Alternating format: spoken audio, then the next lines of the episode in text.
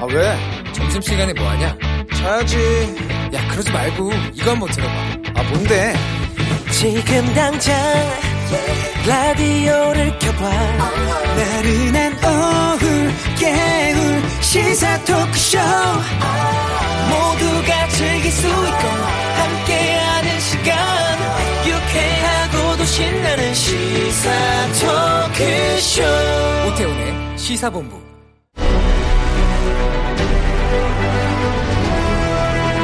김철민의 본부 뉴스.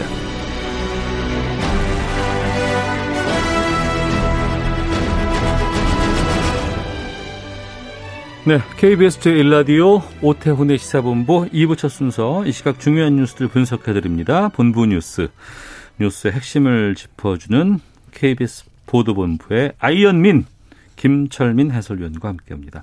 어서 오세요. 네, 안녕하세요. 김철민입니다. 예. 태풍 때문에 뭐 특보도 많고 관련 뉴스들 많이 쏟아져 나올 때 또 한편으로는 주말 사이에 코로나19가 어떨까 많이 좀 걱정이 됐었거든요. 예, 예. 근데 오늘 오전에 발표된 거 보면은 좀 희망이 보여요. 예, 오늘 신규 확진자가 119명, 그래서 이제 닷새째 100명대 유지하고 있고요. 예. 지난달 말에 400명 넘게 치솟았다가 이제 24일 만에 세 자릿수, 최저 세 자릿수를 기록을 했습니다. 그래서 네. 관련돼서 오늘 박능우 복지부 장관이 이제 중대본회의에서 언급이 있었는데 그 국민 여러분들의 적극적인 참여, 그 인내 결과가 조금씩 나타나고 있다. 어. 그렇지만은 아직도 이제 그 감염 경로를 알 수 없는 사례가 20%가 넘기 때문에 여전히 긴장을 늦출 수 없다. 이러면서 이제 이번 주가 강화된 사회적 거리두기 2단계의 마지막 주가 될 수 있도록 네. 최선의 노력을 다할 테니까 시민들도 좀 협조를 해달라 이렇게 음. 이제 당부를 했습니다. 9월 말, 9월 30일부터 추석 연휴 닷새간의 연휴가 시작이 예, 예. 됩니다. 이거 좀 걱정되거든요. 예, 그래서 이제 주말 사이에 추석 방역 대책을 정부가 발표를 했습니다. 그래서 9월 30일부터 10월 4일까지를 특별 방역 기간으로 이제 지정을 해서 음. 전국의 사회적 거리두기 2단계에 준하는 방역 조치를 하겠다 이렇게 이제 그 발표를 했고요. 네. 그 추석이 다가오지만 걱정과 우려가 없었다. 그 지금 지난 5월 연휴 때나 8월 광복절 연휴 이후에 대규모 집단 감염이 유행했던 것처럼 이번 명절 대이동이 바이러스 확산 경로가 되지 않을까 이렇게 이제 우려가 된다면서 이번 추석 때만큼은 그 고향 친지 방문을 최대한 자제하고 네. 그 집에 좀 머물러 달라. 음. 그 고향에 계신 연로한 부모님들이나 친지분들 안전을 위해서라도 네. 이번 추석 때만큼은 좀 저 고향 친지 방문 자제해 달라 이렇게 특별히 당부를 또 했습니다. 음. 그렇군요. 예. 알겠습니다. 끝난 줄 알았거든요. 어, 협상 됐다고 해서 예, 이제 예. 마무리되는 건 아닌가 싶었는데 지금 전공의들이 반발이 좀 있고 예, 예. 의대생들도 지금 국시 거부 계속하겠다면서요. 그렇죠.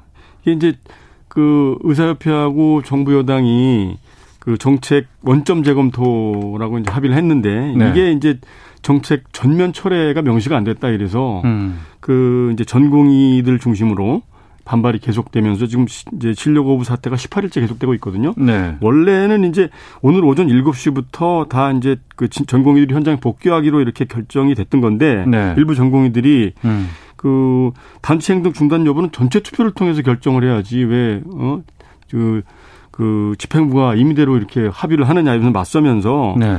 특히 이제 그 합의문에 어. 정책 철회라는 게 명시가 안 됐다는 거에 대해 굉장히 불만을 품고 있는 상황이었고 또 예. 이제 의사결정 과정에 본인들 의사가 배제가 됐다 이러면서 이제 반발을 했던 건데요.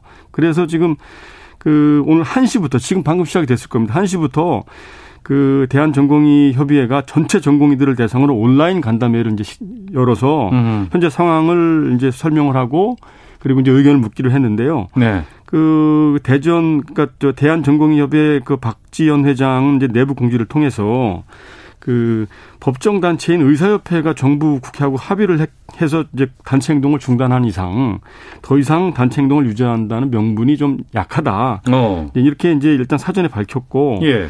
그 전체 투표를 주자는 음, 그 방안에 대해서 다소 부정적이다는 입장을 이미 밝혔습니다. 음. 그런데도 불구하고 이제 내부에서는 어, 역시 이제 진료 거부를 중단하지 말고 계속 단체 행동을 해야 된다는 그 강경론이 계속 팽팽한 상황이라서 네. 아마 오늘 간담회 전체 간담회를 통해서 전체 투표를 하자는 요구가 터져나올 가능성도 높은 상황입니다. 네.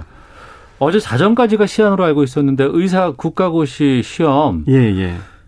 이거 지금 어떻게 되는 상황이에요? 이제 오늘 이제 오늘 밤 0시, 어젯밤 12시, 그러니까 오늘 오늘 0시죠. 0시까지 이제 재접수 기한이 마감이 됐고요. 예.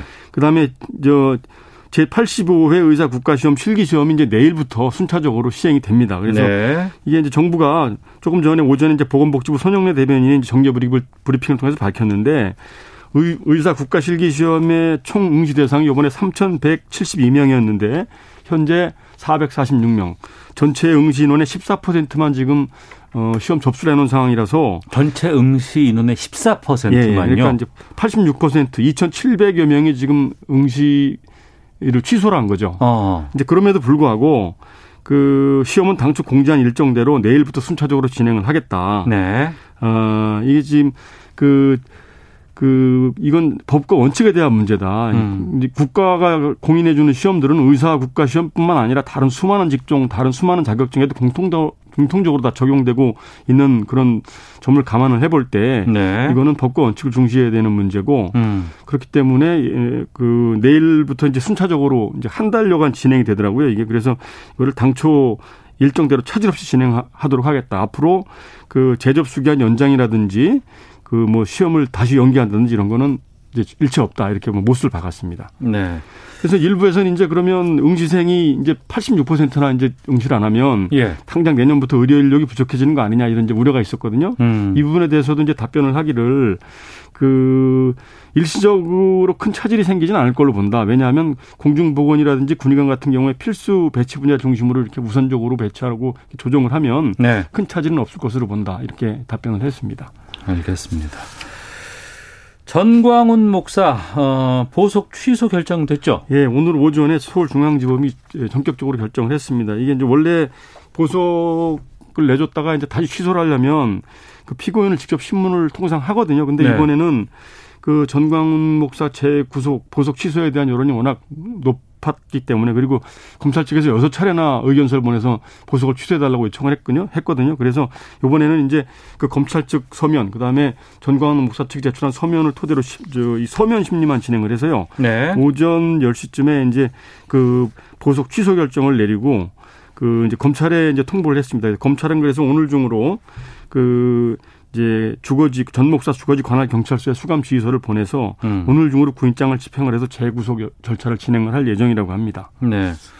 전광훈 목사 측에서는 지금 어떤 반응이에요? 예, 그럼 지금 당장 공식적인 반응 아직 나오진 않았습니다. 근데 이제 사랑제일교회 측이 오늘 오후에 이제 그 다른 보수 단체들과 연합을 해서 이제 공동 기자회견을 할 예정이었거든요. 예. 일단 이거는 취소를 하겠다 이렇게 문자 메시지를 돌렸고요. 음. 아, 그래서 이제 오늘 중으로 만약에 재구속이 되면 보석 이제 이 취소가 되면 지금 기존의 혐의가 지금 선거법하고 명예훼손이거든요. 예. 그, 그 이제 보수단체 집회 참석해서 이제 특정 정당을 지지해달라고 호소한 혐의, 그 다음에 그 집회에서 어, 대통령을 간첩이라고 모욕한 혐의 이런 혐의로 이제 그동안 구속이 돼 있던 건데 이거 이외에 지금 그 서울시하고 보건복지부가 감염병 유방 저 예방법 위반 혐의로 또 추가로 고발을 해놨거든요. 그래서 예. 이게 이제 자가 저 자가격리 조치를 위반하고 집회 참석을 했고 또 확진자가 발생한 이후에 조사 대상 신도 명단을 누락하고 은폐해서 진단 검사를 고의로 방해했고 음. 이런 훨씬 더 유중한 혐의들로 지금 고발이 된 상황이기 때문에 네.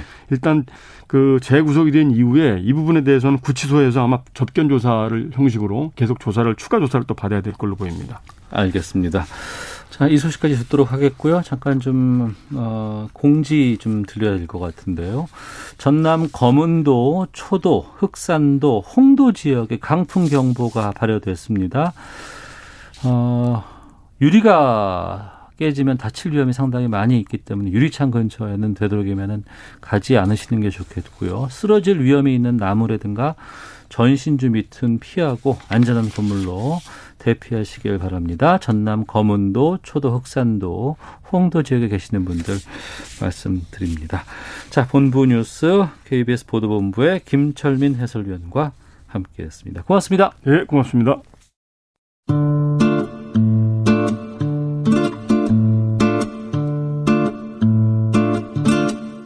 오태훈의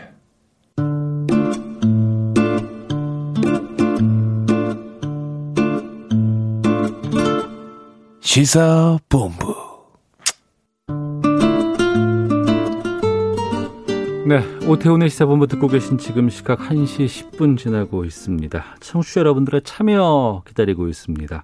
샵 9730으로 의견 보내주시면 되고요. 짧은 문자 50원, 긴 문자 100원, 어플리케이션 콩은 무료로 이용하실 수 있습니다. 팟캐스트와 콩 KBS 홈페이지를 통해서 시사본부 지난 방송 다시 들으실 수 있고 유튜브를 통해서도 생중계되고 있습니다. 유튜브에서 일라디오 시사본부 검색하시면 영상으로도 만나실 수 있습니다.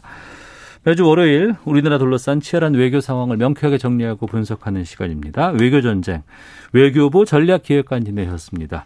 가톨릭대 국제학부의 마상현 교수와 함께합니다. 어서 오세요. 네, 안녕하십니까. 예, 아베 신조 일본 총리 사임을 했고 이제 일본이 새로운 총리를 이제 뽑아야 되는데 다음 주 월요일 결정한다고요? 네, 그렇습니다. 9월 14일 다음 주 월요일인데요. 이제 예. 집권당인 자민당 총재 음. 선출을 위한 이제 투표가 예정돼 있는데 일본은 이제 의원 내각제를 실시하고 있기 때문에 네. 어, 집권당 총재가 곧 일본 총재 총리가 이제 되는 겁니다. 음. 총리 선출 방식이 그러면 자민당 사람이 되는 건 맞는데 그렇죠. 그 안에서 누가 됐냐에 따라서 좀 이게 달리 갈 수 있어요? 원래는 그 총재 선거는 그 의원들하고 그리고 이제 국민 여론들을 반영하는 그런 방식으로 이제 진행이 되게 돼 있는데 네. 어, 이번에는 코로나 대응과 같은 뭐 급박 급박한 사항들도 있고 조속히 예, 총리 공백을 메꿔야 된다. 뭐 이런 어, 의견이 이제 압도를 하면서 네. 어, 약식 선거를 하는 걸로 어, 결정이 됐습니다. 지난 9월 1일에 음. 예, 자민당에서 이제 논의한 결과 이렇게 이제 결정이 됐고요. 네. 어, 그래서 이제, 어, 중의원, 참의원, 의원들의 어, 총회에서 그, 어, 결정이 되는데, 음. 그, 사, 자, 광역 자치제, 광역 지자체 연합회 대표로서 이제 141개의 표가 어, 배정이 돼 있긴 합니다만, 네. 어, 중의원, 참의원 5 합치면은 총 394표가 부여가 돼 있습니다. 그렇기 네. 때문에 그 의원들의 몫이 한 4분의 3 정도를 이미 차지하기 때문에 음. 의원들의 표의 행방이 어디로 가느냐, 향방이 어디로 가느냐에 따라서 네. 어, 총재 선출이 사실상 결정이 되게 돼 있습니다. 어, 의원 내각제 상에 총리를 뭐 선출해서 뭐 그럴 수는 있다고는 합니다만 그래도 뭐 이런 결정에 대한 반발 같은 건 좀 별로 없나 봐요. 그 9월 1일에 이제 자민당 내에서 어, 총재 선거 방안에 대해서 논의를 할 때 네. 그좀 반대 의견도 좀 있었던 모양입니다. 어. 어, 그렇지만 그 대, 대부분의 이제 뭐 어떻게 보면 압도적인 의견은 네. 어, 좀 공백 상태, 총리 공백 상태를 빨리 메워야 된다. 어. 뭐 이런 명분 하에서 이제 그 빠르게 약식으로 그 선거를 하는 쪽으로 결정이 됐습니다. 네. 그러면 아베 후임은 누가 될 것이냐? 뭐 많은 언론들이 뭐 여러 뭐 전망들 내놨지만 한 군데로 모아지는 건 스가 요시히데 관방장관이라고요? 그렇습니다. 그 스가 요시히데 관방장관이 사실상 뭐 유력하게 된 거는요. 네. 이제 일본의 그, 어, 자민당 정치는 사실상 그 파벌에 의해서 움직이는 경우가 많은데, 음. 예, 현재 자민당 내에는 일곱 개의 파벌이 있다고 합니다. 일곱 개 파벌이 돼그 있어요. 중에서 어, 한 다섯 개 파벌이 예. 이미 에, 스가 관방장관의 어. 어, 총리 선출을 사실상 지지하는 네. 그런 입장을 취해왔기 취하고 있기 때문에 네. 어, 사실상 이제 스가 관방장관이 에, 차기 에, 자민당 총재이자 어, 일본 총리로서 사실상 유력하게 지금 어, 대세를 굳혀가고 있는 중입니다. 이 관방 장관이라는 직책이 우리나라는 없잖아요. 없습니다. 네. 어, 뭐 하는 직책이에요? 어, 내각 관방이라고 해서요. 그, 그 총리가 그 거느리는 내각부 소속의 기관이 있는데, 음.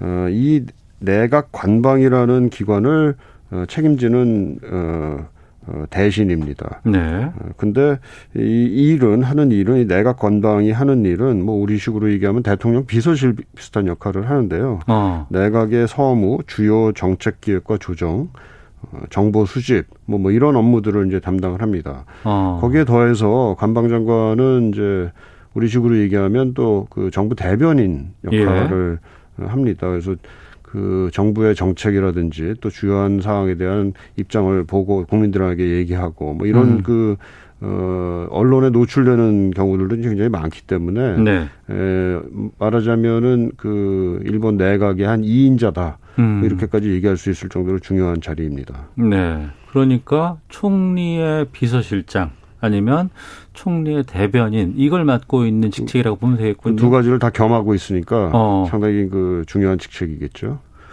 그러면 이 스가 관방 장관은 개인적으로는 어떤 인물이에요? 네, 좀 독특한 이력의 소유자인데요. 그 1948년 12월생이니까 뭐 만 나이로 하면 71세입니다. 음. 중의원 8선을 지닌 상당히 관록 있는 정치인이기도 하고요. 네. 그리고 아베 내각이 이제 2012년에 에, 생기면서 그때부터 계속해서 관방 장관을 지금까지 한 8년 가까이 역임을 하고 있는 중입니다. 음. 에, 말씀하신 대로 그 어, 어떻게 보면 흑수저라고 이제 얘기를 하는데요. 아, 스가 장관이? 그렇습니다. 이제 그 집안도 뭐 이렇게 그 다른 뭐 어떻게 보면 정치 유력 집안 출신도 아니고 그 일본이 그 정치 가문이라는 게 있고 그렇죠. 계승 같은 거 승계 같은 걸 많이 한다면서요.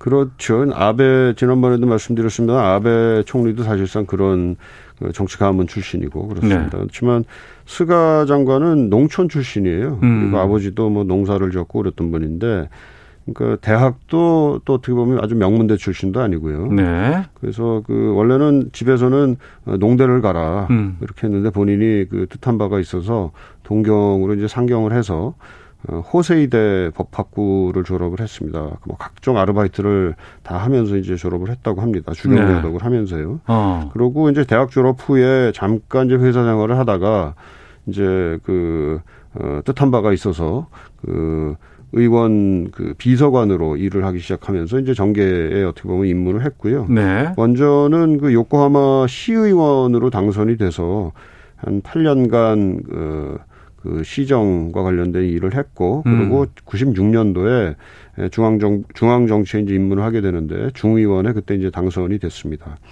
파벌도 사실 이 사람은 좀 분명치가 않은 사람인데요. 어. 일본 정치는 제가 말씀드린 자민당 정치는 특히 파벌에 의해서 좌우되는 경우들이 많은데 예. 이 스가 장관 경우에는 애초에는 뭐 파벌에 좀 속해 있고 그러다가 어 2009년도에 자기가 그동안 속해 있던 파벌에서 이제 뛰쳐나오면서 어. 파벌 정치가 뭐 사실 낡은 정치다 뭐 이렇게 이제 얘기를 하면서 뛰쳐나왔습니다. 그 뒤로는 뭐, 뭐 아주 분명한 파벌에 속해 있는 그런 입장도 지금 취하지 않고 있기 때문에 예. 상당히 좀 그 독특한 이력을 가지고 있는 정치인이다 이렇게 요약을 할 수가 있겠습니다. 말씀하신 것만 듣 고 나면 상당히 인생 역정이 좀 있었고 그렇죠. 나름대로 밑바닥부터 하나씩 하나씩 단계를 밟아서 올라가는 좀 괜찮은 사람 같다라는 생각이 드는데 네. 뭐 그거야 뭐 저희가 뭐, 뭐 제대로 알 수는 없으니까요.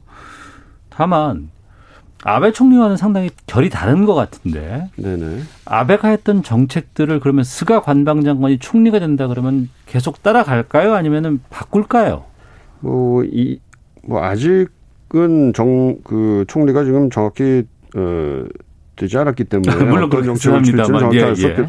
없겠지만은, 어, 두 가지 측면이 다 있는 것 같습니다. 이분이 한 7, 8년 가까이 아베 내각에서 2인자 역할을 사실 해왔고, 그러니까 음. 아베 정권에서 취했던 정책이 자기하고 완전히 또 무관한 건 아닙니다. 네. 그런 차원에서는 그 아베 정부가 취했던 정책들을 계승하려는 그런 그, 어, 뭐랄까, 입장이 분명히 있을 거고, 이미 그런 입장을 9월 어, 2일 어, 기자회견에서 이제, 어, 표명을 하기도 했습니다. 음.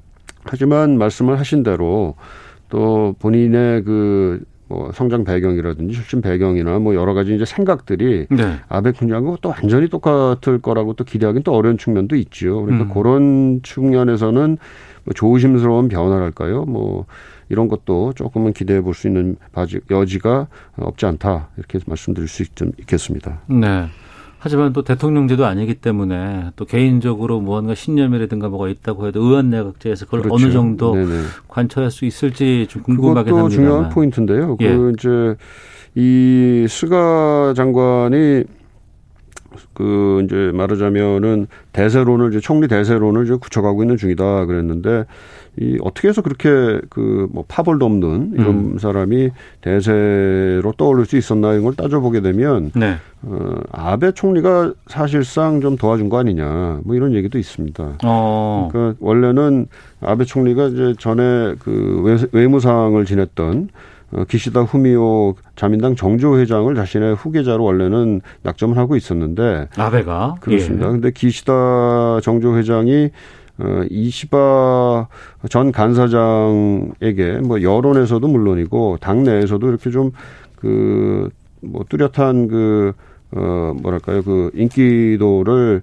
지지도를 별로 이렇게 보여주지를 못해서, 아, 이러면은 좀 안 되겠다 싶어서 오히려, 어, 스가를 자신의 후계자로 어, 삼아야 되겠다 하는 그런 마음을 좀 바꾸는 그런 상황이 예, 발생했다라는 그 분석이 있습니다. 그래서, 어, 어떻게 보면 그 스가 장관은 총리가 되더라도 아베 총리의 후광하에서 음. 어, 된 거기 때문에, 아베 총리의 그 입김이 뭐 총리에서는 퇴임을 했지만 뭐 여전히 남아 있을 가능성도 좀 있겠다 이렇게 생각을 하고 있습니다. 네. 스가 관방장관이 신임 총리로 바로 가는 건 분명히 아닌 것 같고 아직도 변수는 좀 있긴 있는 거죠. 어, 뭐, 9월 14일 이제 그 선거가 다음 주에 있어 봐야지 이제 되는 거니까. 예. 뭐, 큰 이변은 아마 없지 않을까 싶은데요. 어. 어 뭐, 뭐, 큰 이변이 없는 한은 어, 총리가 되는 걸로 봐야 되지 않나 싶습니다. 알겠습니다. 우리로서는 가장 중요한 게 이제 경색된 한일 관계 이게 어떻게 풀어가야 되느냐 또 그쪽에서는 어떻게 대응할 것인가라는 것들 전망해 보는 거거든요. 그렇죠. 어떨 것 같습니까? 음, 그, 그 아베 총리 내각에서 실시했던 그 대한 한국에 대한 정책에서 이제 가장 그 핵심적인 것은 그 강제징용 문제에 대한 우리 대법원 2018년도 대법원 판결을 인정하지 않는 거였거든요. 네. 어, 그 입장을 지금 스가 관방장관도 계속해서 어, 유지를 해오고 있습니다. 그리고 음.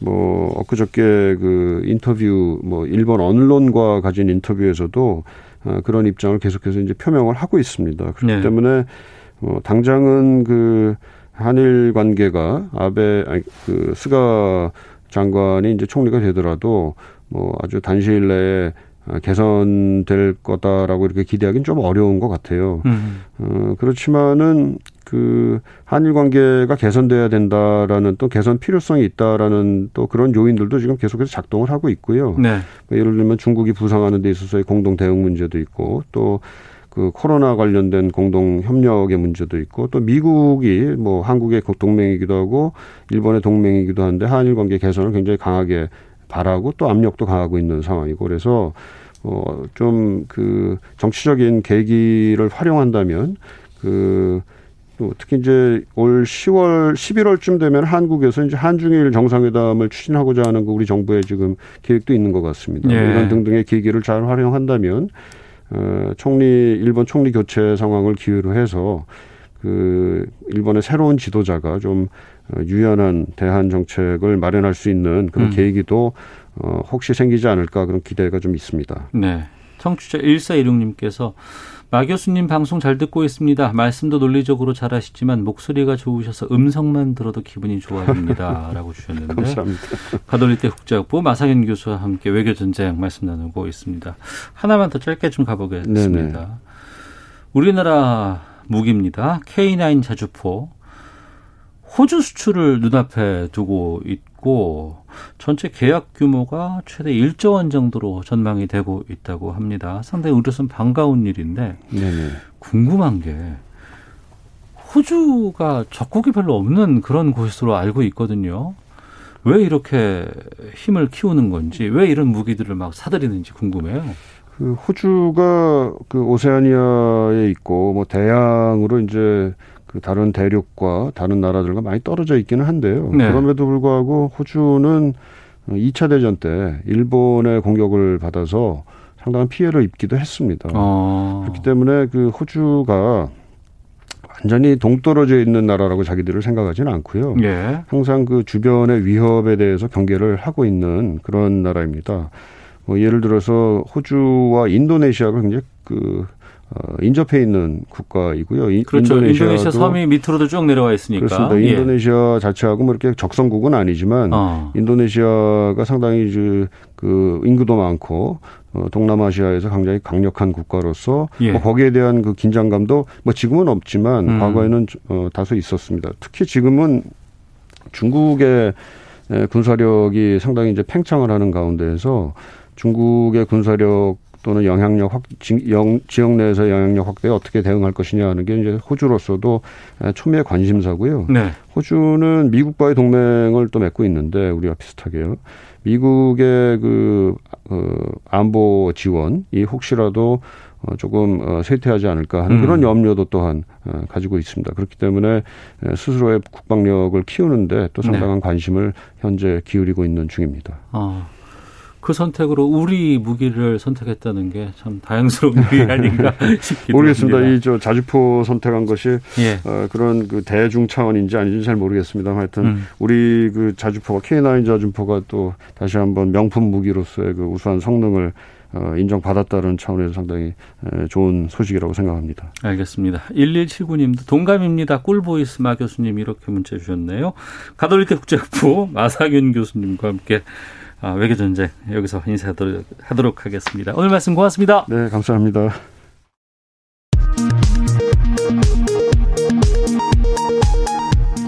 헤드라인 뉴스입니다. 이번 태풍으로 지금까지 한 명이 다치고 17,000여 명 가구가 정전 피해를 입은 걸로 집계되고 있습니다. 산사태나 상습 침수 지역의 주민 1,600여 명이 임시로 대피했고 경주 월성원전의 터빈 발전기 2기가 정지되기도 했습니다. 제주에 내려졌던 태풍 경보가 해제되면서 제주 지역 하늘길이 정상화되고 있습니다. 오늘 낮 12시 5분 김포에서 제주로 향하는 대한항공 항공편이 정상 운항했고 나머지 항공사는 오후 3시 이후 순차적으로 운항이 재개됩니다. 이낙연 민주당 대표가 오늘 교섭단체 대표연설에서 재난지원금 선별 지급과 관련해 생계가 위태로운 국민들을 먼저 도와야 하고 추석 전부터 지원을 받을 수 있어야 한다고 강조했습니다. 경찰이 추미애 법무부 장관 아들의 군 휴가 미복귀 의혹과 추 장관 불륜설을 인터넷에 게시한 사이트 운영자에 대한 수사에 나섰습니다. 국민의힘 김종인 비상대책위원장이 추미애 법무부 장관의 아들 군 휴가 특혜 의혹을 엄마 찬스라고 지적하며 추 장관이 즉각 사퇴해야 한다고 촉구했습니다. 지금까지 헤드라인 뉴스 정한나였습니다. 이어서 기상청의 강혜종 씨 연결합니다. 네, 먼저 미세먼지 정보입니다. 오늘 대기 청정하지만 내일 전남과 부산, 제주권은 미세먼지 농도 나쁨 단계를 보이겠고요. 오후에 남부 일부 지역 농도 높아지는 곳 있겠습니다.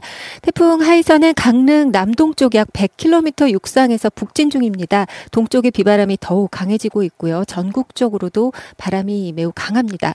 영동 지방과 강원도 지방을 비롯해서 위험 반원인 동쪽에 순간 최대 풍속이 초속 20에서 40m까지 나오고 있는 상황입니다. 입니다. 비도 영동 지방은 시간당 60에서 70mm 안팎으로 강하게 쏟아지고 있습니다. 아직도 태풍 특보 발효 중인 곳 많고 특히 해상 같은 경우는 서해상을 제외한 대부분 태풍 특보 해당 해역입니다. 최대 10m 안팎으로 파도가 높고요. 오늘 폭풍 해일 위험도 높습니다. 계속해서 주의하셔야겠습니다. 오늘 중부지방은 비가 계속 되겠고 내일 낮에 개겠습니다만 남부지방은 오늘 밤께 비가 개겠습니다. 앞으로 내리게 될 비의 양 약간의 조정이 있었습니다. 영동과 경북 지역 100에서 250mm 그래도 아직 많은 양의 비가 남아 있습니다. 영동을 제외한 중부와 호남 서해안 30에서 100mm 또 서해안을 제외한 호남과 경남 제주 5에서 40mm 가량의 비가 더 내릴 것으로 보고 있습니다. 지금 서울의 기온은 18.8도, 서울에 내린 비의 양은 45.5mm입니다. 지금까지 날씨였고요. 다음은 이 시각 교통 상황 알아보겠습니다. KBS 교통정보센터의 이승미 씨입니다. 네, 이 시각 교통 상황입니다. 태풍에 따른 열차 운행 상황인데요. 경부선과 경전선은 안전 점검을 마친 뒤에 이상이 없을 경우 잠시 뒤부터 전 구간 운행을 재개할 예정입니다. 경북선과 영동선은 아직 전 구간 운행이 중단된 상태니까요. 이용에 참고하시기 바랍니다. 한편 지금 강원 동해안을 따라서 폭포수 같은 비가 쏟아지고 있습니다. 강릉과 고성, 속초 등 동해안 도로 곳곳이 침수돼 통제 구간이 늘고 있고요. 곳곳에서 산 산사태도 발생하고 있는데요. 양양 지역 상황입니다. 현남면 남해안 인근에서는 산사태가 발생해 도로가 통제되고 있고요. 56번 국도 송천리 마을 입구 구간에서도 산사태가 일어나 차량 운행이 금지되고 있습니다. 양양 어성전 면옥칠리 삼거리에서 법수칠이 이르는 구간에서도 산사태가 발생했습니다. 그리고 속초 모구제 터널은 흘러내려온 낙석으로 인해 통행이 금지된 상태입니다. KBS 교통정보센터였습니다.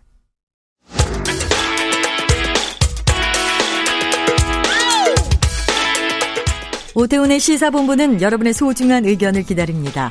짧은 문자 50원, 긴 문자 100원의 정보 이용료가 되는 샵 9730, 우물정 9730번으로 문자 보내주십시오. KBS 라디오 앱 콩은 무료입니다. KBS 라디오 오태훈의 시사본부. 지금 여러분은 대한민국 라디오 유일의 점심 시사 프로그램을 듣고 계십니다.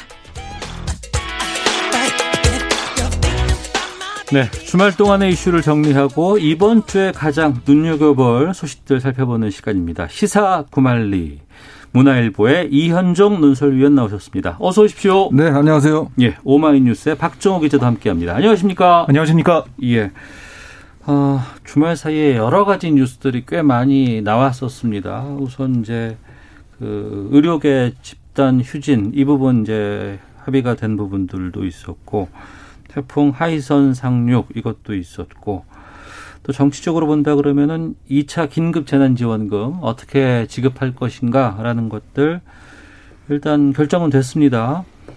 선별 지원하기로 지금 결정이 됐어요. 이 네. 부분 어떻게 보고 계십니까? 이현정 노소위원께서는? 어, 저는 뭐 일단 정부가 어, 뭐 당연한 조치다고 보여집니다. 네. 그러니까 1차 때는 지난 4.15 총선 때 그때 이제 가구당 최대 100만 원까지 어, 지급을 했지 않습니까? 네. 전 국민을 상대로 했죠.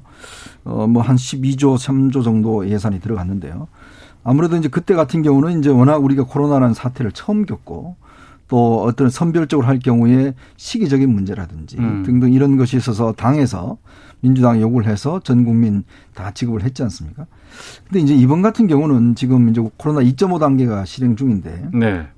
일단은 어, 굉장히 이제 생활이 어려운 분들이 굉장히 많습니다. 지금 음. 소상공인이라든지 프리랜서라든지 또 기초생활수급자라든지 그러니까 이런 분들에 대한 이제 선별적 지원을 해야 된다.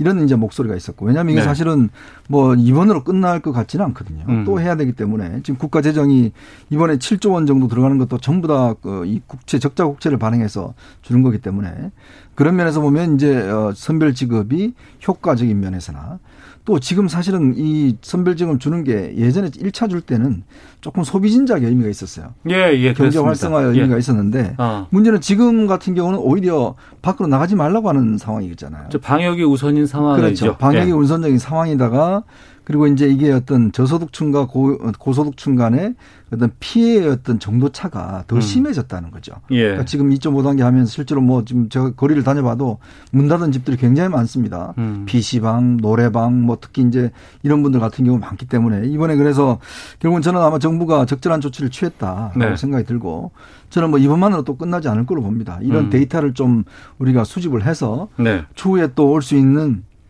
이런 사태에 어떤 대비를 해야 된다. 이제는 어떤 면에서 보면 전 국민에게 주는 거는 여러 가지 면에서는 효과는 크게 없었다는 생각이 들거든요. 음. 그러니까 물론 뭐 국민들 간의 위화감이나 들어 갈등은 있겠지만 그러나 네.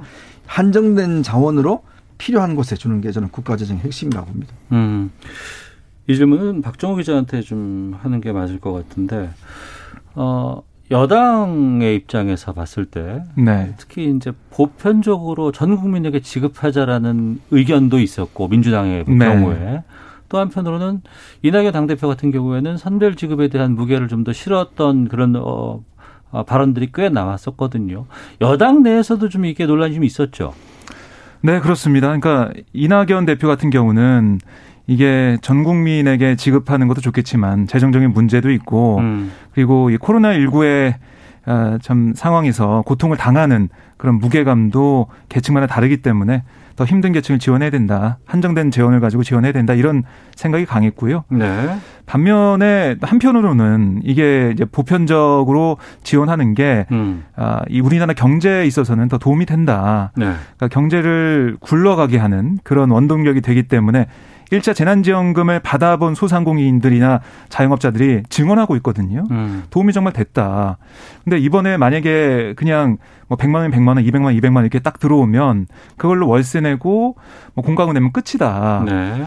그거 낸 다음에 한 달 더 버틴다고 해도 다음 달에 손님이 안 오면 어떻게 되겠냐. 음. 그러니까 이게 전 국민에게 조금이라도 돌아가서 마중물이 돼서 경제를 돌 수 있는, 돌게 하는 그런 역할 한 게 맞지 않았냐 이런 얘기가 민주당 내에서 있었죠. 네. 여러 가지 논란이 있었는데 어쨌든 이낙연 대표와 정혜선 총리가 어제 만나서 얘기를 하면서 음. 아, 이름을 이렇게 졌습니다. 맞춤형 지원, 네. 맞춤형 네. 지급이라고 음. 하면서 꼭 필요한 그 분들에게 지원할 수 있게 아, 잘 전달할 수 있게 하겠다라고 얘기했기 때문에 지금 민주당 내에서는 이제 이렇게 당정의 합의로 다 이제 모아지는 분위기입니다. 네. 맞춤형이라고 지금 이제 민주당 쪽에서 얘기를 하는데 우리가 선별 지급 얘기했을 때 이제 상대 쪽에서 좀 비판하는 입장은 뭐였냐면 그 나누는데 그 걸르는데 돈이 더 많이 들어간다더라라는 네. 부분도 있고 경계에 있는 사람들은 어떻게 할 거니 이런 얘기도 있었는데 지금 이 맞춤형이라고 하는 거 보니까 좀 달리 볼 수도 있을 것 같아요. 좀 어떻게 한다는 거예요? 그러니까 지금 이제 크게 세 부류로 나눈 것 같습니다. 그러니까 예. 소상공인들과 이제 프리랜서들 같은 경우는 또 어. 이제 기초 생활 수급자들 또 저소득층 이런 식으로 이제 좀 나눠서 그분들이 가장 어려운 부분들이 네, 그렇죠. 이제 특히 예, 이제 예. 직업별로도 보면 이게 이제 학원 강사 하시는 분들, 학습지 교사라든지 어. 또퀵 서비스 하시는 분들, 또 방문 판매원들, 그다음에 가사 그러니까 노동 도우미 분들, 그다음에 이제 PC방 운영하는 분들, 또 노래방, 노래방. 운영하는 분들. 예, 예. 이런 식으로 해서 이제 어떤 직종별로 좀 나눠서 그러니까 이번 2.5 단계에서 많이 어려운 분들을 좀 특화해서 이제 하는 건데 예. 물론 뭐 저는 여러 가지 이제 정부가 뭐 100% 만족을 시킬 수는 없을 것 같아요. 그리고 예를 들어서 어, 지금 마, 그 학원 버스 운전기사분들 이런 분도 들어가 있는데 그러면 화물을 하시는 분들은 어, 우리는 왜 안 주느냐 이런 어. 또 이야기가 있는 예, 거거든요. 예. 그러니까 어떤 식이든지 뭐 모두를 다 100%는 만족은 못 시킬 것 같아요. 그거는 음. 뭐 정부 정책이라는 게 사실은 모든 만족을 못 시키지만 그러나 어떤 면에서 보면 지금 정부가 정말 어려운 분들에 대한 것들을 좀 크게 모아서 지금 뭐 기초수급 생활자 같은 경우는 이미 이거는 다 지원할 수 있는 시스템이 돼 있으니까요.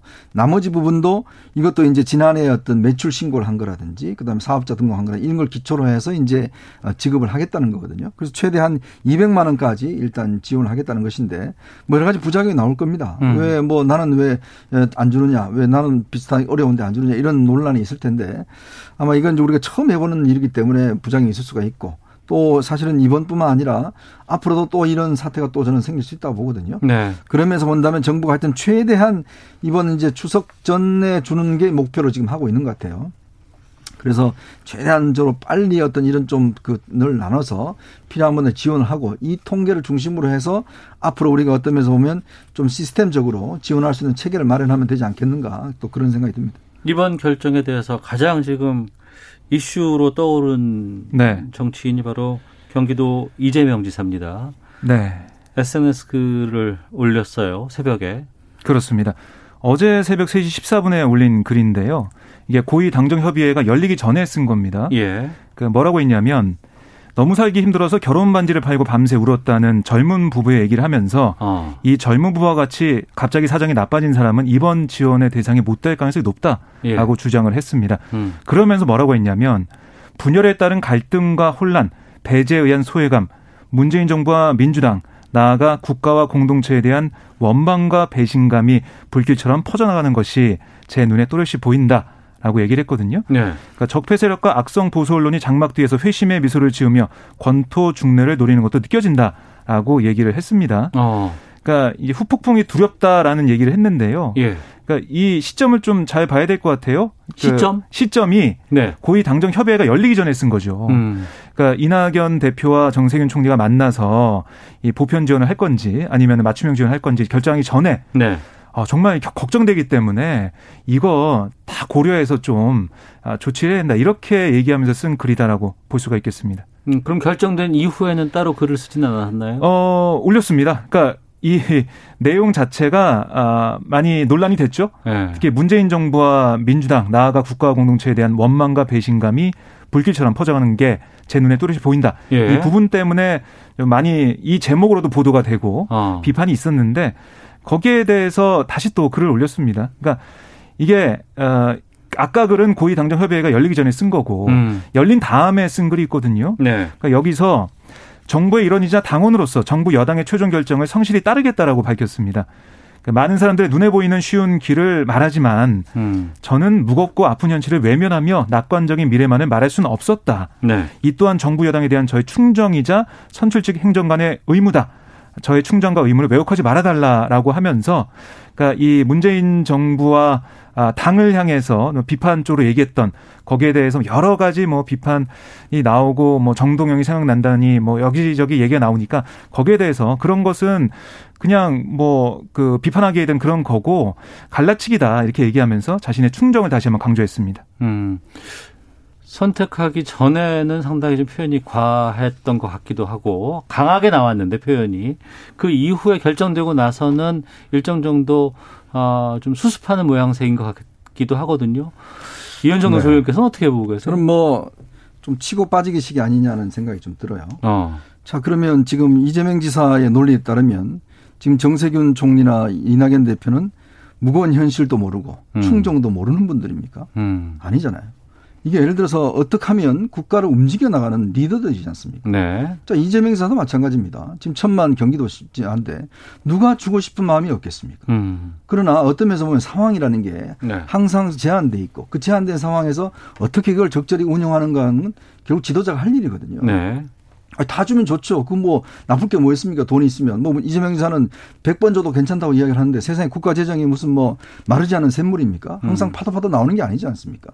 자, 그런 상황에서 지금 상황에서 뭐가 최선의 답인가를 찾아 나가는 단계예요.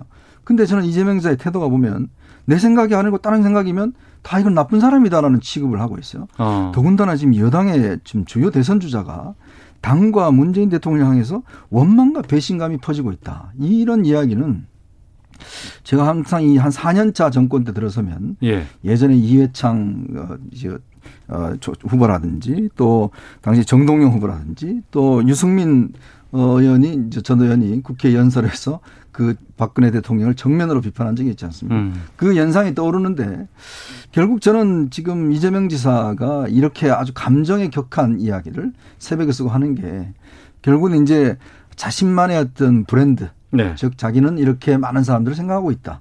이렇게 모든 평등하게 생각하고 있다라는 것들을 강조하면서 대선 구도에서 어떤 좀 어, 자신을 부각시키기 위한 전 정책 목적이냐 않는가 하는 생각이 들어요. 네. 결국은 이낙연 어, 대표를 저런 식으로 몰아붙이면 결국은 본인과 어떤 비교를 좀 두고 나중에 어떤 대선 국면에서도 이런 것들을 자기 브랜드화 하려고 나가는 것인데 음. 글쎄요 저는 여권의 일원으로서 더군다나 아, 유력한 대선 후보로서 과연 이렇게 자신이 몸담고 있는 당을 이렇게 어떤 감정적으로 비난해도 되는가라는 문제에 대해서는 저는 조금 이해할 수가 없습니다. 네. 여당의 주요 대선 후보 두 어, 분이 좀 힘겨루기를 하고 있는 양상으로 비춰집니다. 어쩔 수 없어요. 당내에선 지금 이거 어떻게 보고 있나요? 네, 뭐 그렇게 보일 수밖에 없는 그런 분위기가 됐고요. 네.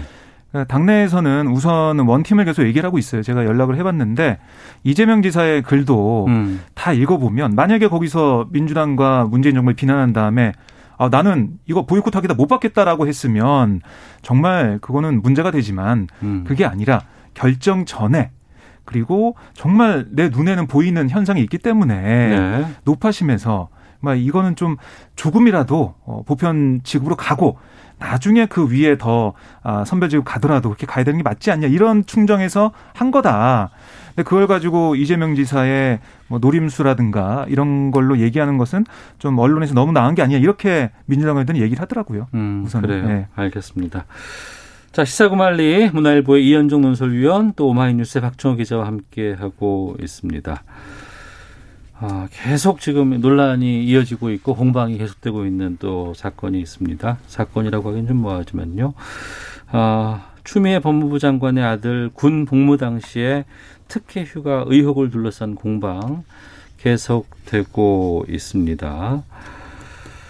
그러니까 민주당 대표 시절 추 장관의 보좌관이 어, 아들 부대 지원 장교에게 전화해서 휴가 연장을 요청했다라는 의혹이 지금 꽤 꼬리에 꼬리를 물고 계속해서 나오고 있는데 또 해명은 계속 이어지고는 있습니다만 그럼에도 봉합되진 않고 계속 지금 파장이 가고 있어요. 이번 논란 어떻게 보고 계신지 좀 여쭤보도록 하겠습니다. 이현종 소장님께서 먼저 말씀해 주시죠. 네. 우리나라의 사실이 참이 건드리지 말아야 될 게 바로 이 병역과 교육 문제거든요. 네. 참 이 문제만 나오면 어이 상당히 정치적으로도 굉장히 뜨거운 쟁점이 될 수밖에 없습니다. 이번 같은 경우도 이제 병역 문제인데요. 어, 사실은 이게 이 문제가 사실은 뭐 추미애 아들이 아팠다는 사실에 대해서는 의심의 여지가 없는 것 같아요. 뭐 진단서도 어. 있고 공개했고 보면. 예. 문제는 그겁니다. 어, 아팠는데 그러면 그 휴가를 하는 절차를 과연 합법적으로 했는 것인가에 대한 문제. 음. 그 다음에 지금 일단 보좌관이라는 분이 2017년 6월 달에 당시에 이제 여당 대표였던 추미애 대표지 않습니까? 어, 전화를 했다는 거 아니겠습니까? 지금 당당 대위가 자기 검찰에 가서 아 그때 이제 자기 축구 경기를 하고 있는데 전화가 와서 그 휴가 좀 개인용으로 쓸 수 없느냐. 그러니까 음. 아 이거 안 된다 원칙적으로 이렇게 이제 답변을 했다는 거죠. 네. 근데 사실은 국회 보좌관이라고 하면 국회와 관련된 정치와 관련된 일을 support를 해야 되는 분인데 음. 아니 추 장관이 뭐 개인 집사도 아니고 네. 개인적인 아들의 문제를 왜 본인이 아닌 왜 보좌관이 전화했을까? 음. 과연 그게 어떤 면에서 보면 압력을 하나 비치지 않았을까라는 이제 의문들.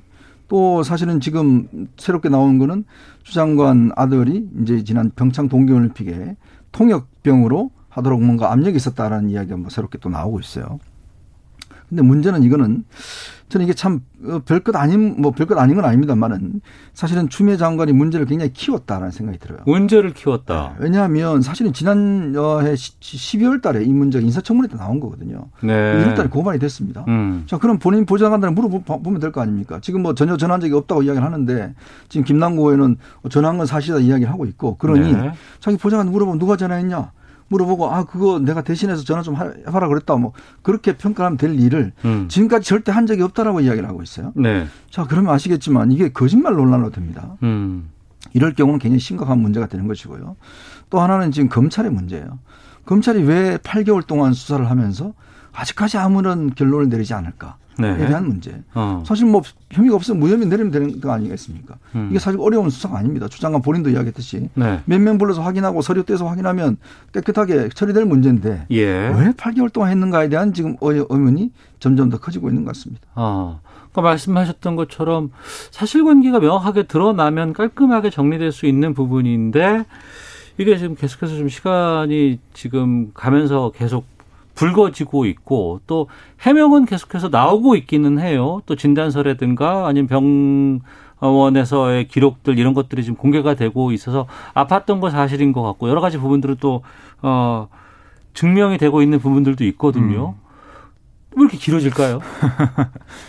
아니 이게 쭉 보면 맨 처음에는 그 이 병가를 간 게 정말 아파서 간 게 맞냐 네. 뭐 이거부터 불거져 가지고 제대로 복귀한 게 맞냐라는 것까지 오고 있고요. 그다음에 음. 보좌관이 전화해서 외압을 했냐 네. 어, 이 문제가 불거지고 있는데 우선은 뭐 한 가지 뭐 생각하는 것은 검찰이 빨리 수사해야 되는 거 맞다. 네네. 네. 이 문제를 제재 끌건 아니고 어. 뭐, 뭐 특임 검사 얘기 나고 특검도 나오고 있는데 거기 갈 것도 없이 이게 사실 뭐 계좌가 들어가 있거나 어떤 금융적인 문제가 있거나 길어질 사안이 아니거든요. 예, 예. 빨리 할 부분이 있다라는 생각이 들고 아, 그리고 또 이제 병가나 휴가 문제를 들여다보면 네. 우선 만약에 보좌관이 전화를 했다고 해서 음. 만약에 그게 외압으로 받아줘서 정말 그렇게 됐다 그러면 병가가 연장이 됐겠죠.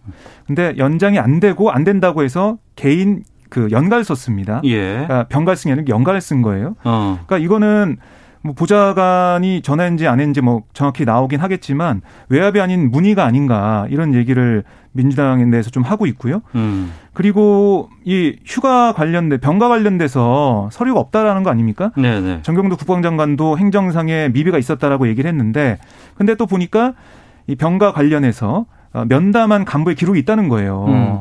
그 있고. 근데 만약에 이렇게 서류가 미비돼 있는 상황이 이게 추미애 장관이 잘못한 것인가? 추미애 장관 측에서 일부러 그 서류를 없애라 이렇게 얘기한 거냐? 그건 또 아니잖아요. 네. 그럼 부대 문제인 것도 있고 그리고 이 병가나 이런 것들은 다 절차에 따라서 내려졌단 말이죠. 그 음. 부대에 있었던 그 A 중령의 인터뷰 보도 내용을 보면 네. 이게 뭔가 불법적인 게 없었다라고 얘기를 했어요. 그리고 여러 가지 것들은 지휘관인 내가 이제 결정해서 하는 거고 어떠한 부당한 조치도 없었다라고 얘기를 하고 있거든요. 음. 그러니까 전화나 문자 카카오톡을 통해서도 다양하게 뭐 그 건의나 승인이 이루어지고 있고 이 내부 시스템에도 기록이 되는 그런 상황이다. 물론 그 시스템이 어떻게 되는지는 더 봐야겠지만은 당시 지휘관이 이렇게 얘기를 하고, 하고 있다는 겁니다. 네. 그렇다면 과연 추미애 장관이 여기서 어떤 외압을 가했고 어떤 불법적인 일을 했고 어떤 직권을 남용했느냐 이런 물음이 남는 거거든요. 그러니까 이거를 통합당에서는 계속해서 키우고 의혹을 제기하고 있지만 아 그리고 뭐 통역병 외압 논란 그 의혹 관련해서도 당시 그 관련된 장교가 얘기했지 않습니까? 워낙에 외압 이런 전화가 많이 들어와 가지고 음. 그냥 뽑지 못하고 제비 뽑기를 했다는 거예요. 그게 제이 뽑기 원래 그런 건지 아닌지는 또 봐야겠지만은 네. 어쨌든 이게 추미애 장관만의 특별한 뭔가 아, 특혜나 이런 게 있었다고 보기는 어렵지 않냐 음. 아, 이런 인식이 또 민주당 내에서 나오고 있습니다. 네, 이렇게까지 길게 가야 되는 것인지 아니면은 이렇게까지 공방이 계속돼도 되는 것인지 그럼 뒤에 가면 어떤 것들이 벌어져야 명쾌하게 정리가 될 건지에 대한 궁금증도 나오는데 지금 통합당이 아니고 이제 국민의힘으로 이제 정당이 바뀌었기 아, 예, 때문에 예, 예, 이름은 확실하게 좀 해주시기를 네. 부탁드리겠고 국민의힘은 지금 특검까지 지금 요청하고 있는 상황이라면서요? 네. 근데 이제 이 사안이 보니까 어 사실 이제 동부지검이 지난해 1월부터 지금까지 지검장이 4명째요. 바뀌었어요. 동부지검이. 네, 동, 부지검은 지금 담당 어, 추장관 아들 그렇습니다. 수사를 담당하고 있는 네. 그 곳이죠. 예. 어, 그러니까 처음에 1월 달 조남관 당시 이제 지검장이 검찰국장으로 왔고 네. 그 이후에도 보면 지금 이제 네 번째 지금 김관정 어, 지검장이 맡고 있거든요. 음. 왜 이렇게 많이 바뀌었을까? 왜 동부지검에 무슨 일이 8개월 동안 지검장이 네 번째 바뀌는 이런 일이 있었을까라는 문제. 네. 그다음에 당시에 수사했던 차장검사는 옷을 벗었고요. 또 그다음에 지금 새롭게 들어온 사람들은 보면 어 뭐 혹시 이분들은 이제 이성윤 중앙지검장 사람 아니냐라는 그런 오해를 받고 있는 것이고. 음. 그리고 이게 대충 수사를 보니까 지난 7월 달쯤에 뭐 소환하고 이렇게 했더라고요. 그럼 그동안 뭐 했냐는 것이거든요. 네. 그러니까 그러면서 보면 이게 의도적으로 지금 수사라는 게 사실 검찰은 그동안 보면 뭐 다른 수사들은 빨리빨리 하지 않습니까? 어. 근데 왜 하필 추미애 장관 수사는 추미애 장관이 사실 인사권을 가지고 있기 때문에 예, 예. 윤 총장은 인사권이 없어요. 음. 이제 그러다 보니 인사권자의 눈치를 본 게 아니냐는 지금 의문을 가질 수가 있는 거예요. 이제 그 부분에 있어서 이제 특임 검사라는 거는 사실은 검찰 내부의 문제를 할 때 특임 검사가 필요한 겁니다. 네. 그러니까 지금 특별 검사는 상설 특검과 일반 특검이 있는데 음. 사실은 이 상설 특검 같은 일반 특검 같은 경우는 여야가 합의를 해야 되는데 문제는 여당이 합의를 안 해줄 가능성이 있기 때문에 네. 야당 입장에서는 그보다 그냥 특임 검사를 윤 총장이 임명을 해서 음. 어 빨리 내부 수사를 해라. 근데 문제는 특임 검사도 추 장관이 결재를 하게 돼 있어요. 아, 검, 그 윤석열 검찰총장이 임명할 수는 있지만 그렇죠. 결재자는 또 네. 추미애 장관이군요. 그래서 사실 조국 전 장관이 임, 저, 취임할 때내 음. 문제와 관련해서 내가 보고도 받지 않겠다. 이렇게 음. 선언을 했거든요. 예, 예. 그럼 추 장관은 왜 이 문제에 대한 선언을 하지 않죠? 음. 저는 그러면서 보면 이게 공정한 수사가 이루어지려면 뭔가 인사와 상관이 없는 네. 또 인사 자기 검찰 검사가 자기 인사권자가 수사하면 이게 불이익을 본다면 이상하겠습니까? 음. 이제 그런 부분에 대해서 지금 야당이 특임 검사를 계속 요구를 하고 있는 것 같습니다. 네. 야당은 지금 그렇게 공세를 취하고 있고 또 여당 쪽에서는 아니 군대를 안 간 것도 아니고 군대를 갔고 거기서 아팠는데 휴가를 나와서 병가 기록이 뭐 없는 거라고 이제 이걸 계속해서 흔드는 건 너무 과한 것이 아니냐 지금 이렇게 지금 얘기가 되고 있는 것 같은데요. 네. 그러니까 뭐, 뭐 전체적으로 58일 휴가 쓴 게 과한 거 아니냐, 음. 특히 아니냐 이런 얘기 나오고 있는데 사실 연가가 28일이 있고 청원 휴가도 30일이 있습니다. 네. 전체적인 휴가일수로 보면 그래도 문제가 되지 않을 걸로 보이고 그리고 또 당시에 당직을 섰던 그 A 병사 관련해서도 25일에 당직을 쓰는데 전화 그 미복귀 해가지고 연락했다는 거 아니겠습니까? 근데 23일에 그 병가에서 개인 그 연가로 음. 다시 또 내는 상황이었는데 그걸 모르고 있다가 연락해서 이게 또 불거져서 지금까지 온 그런 상황이 있는데 네. 민주당 내에서는 그러니까 이게 뭐 특임 검사 특, 그 특검으로 가고 뭐 이럴 만한 계제가 아니라고 보고 어. 정말 검찰 수사로 빨리 마무리 질 수도 있다라는 얘기를 하고 있거든요. 네. 그리고 그런 얘기를 하더라고요. 아니, 나경원 전 원내대표 수사는 지금 얼마나 됐냐 시간이 음. 아직까지 안 하고 있지 않냐 그걸 뭐 시간이 얼마 걸리고 말고 이래서 외압이 있다 없다 이렇게 얘기할 수는 없다 이렇게 또 말하고 있고 네. 또한 가지 얘기하는 게 뭐냐면 이게 조국 전 장관 때는 비슷하다는 거예요. 음. 그러니까 그 본인의 문제가 없으니까 가족을 흔든다. 음. 자녀 문제를 계속해서 제기하고 있고 특히 민감한 문제, 어, 교육 문제 그리고 이번에는 뭐 그 군 문제 같은 것들 그런 걸 통해서 좀 검찰 개혁을 흔드는 게 아니냐. 네. 이런 추미애 장관의 이 여러 가지 의혹이 불거지게 되면 누가 제일 좋아하고 누가 제일 웃겠느냐 음. 그것만 보면 알 수 있다 뭐 이런 얘기도 하더라고요. 예. 이렇게 길어지고 나면 나중에 가면은 이게 진실의 영역에서 풀리는 것이 아니고 정치적인 영역으로 넘어가 버리기 때문에 어떤 결과가 나오더라도 잘 믿지 않는 경우들 많이 음. 있고요. 글쎄요, 이런 공세들 어떻게 될지 아니면 또 이 파장은 어디까지 이어질지 좀 지켜봐야 될 것 같습니다. 자, 시사구말리 문화일보의 이현정 논설위원 오마이뉴스의 박정호 기자와 함께 했는데요. 여기서 마무리 짓도록 하겠습니다. 두 분 오늘 말씀 잘 들었습니다. 고맙습니다. 네, 고맙습니다. 고맙습니다. 예. 태풍 하이선의 영향으로 매우 많은 비와 강한 바람이 지금 예보돼 있습니다. 또 산사태 발생이 우려되는 상황이 좀 심각하다고 하는데 부산과 울산 7개 시도의 산사태 위기 경보 심각 단계, 그 외 전국은 경계 단계가 발령되어 있습니다. 산간 지역으로 야외 활동 금해 주시고 산사태 취약 지역 주민이나 산지와 가까이 계신 분들 안전한 곳으로 이동해 주시기를 바라겠습니다. 자, KBS 라디오 오태훈의 시사본부 여기서 인사를 드리도록 하겠습니다. 내일 오후 12시 20분에 다시 찾아오겠습니다. 안녕히 계십시오.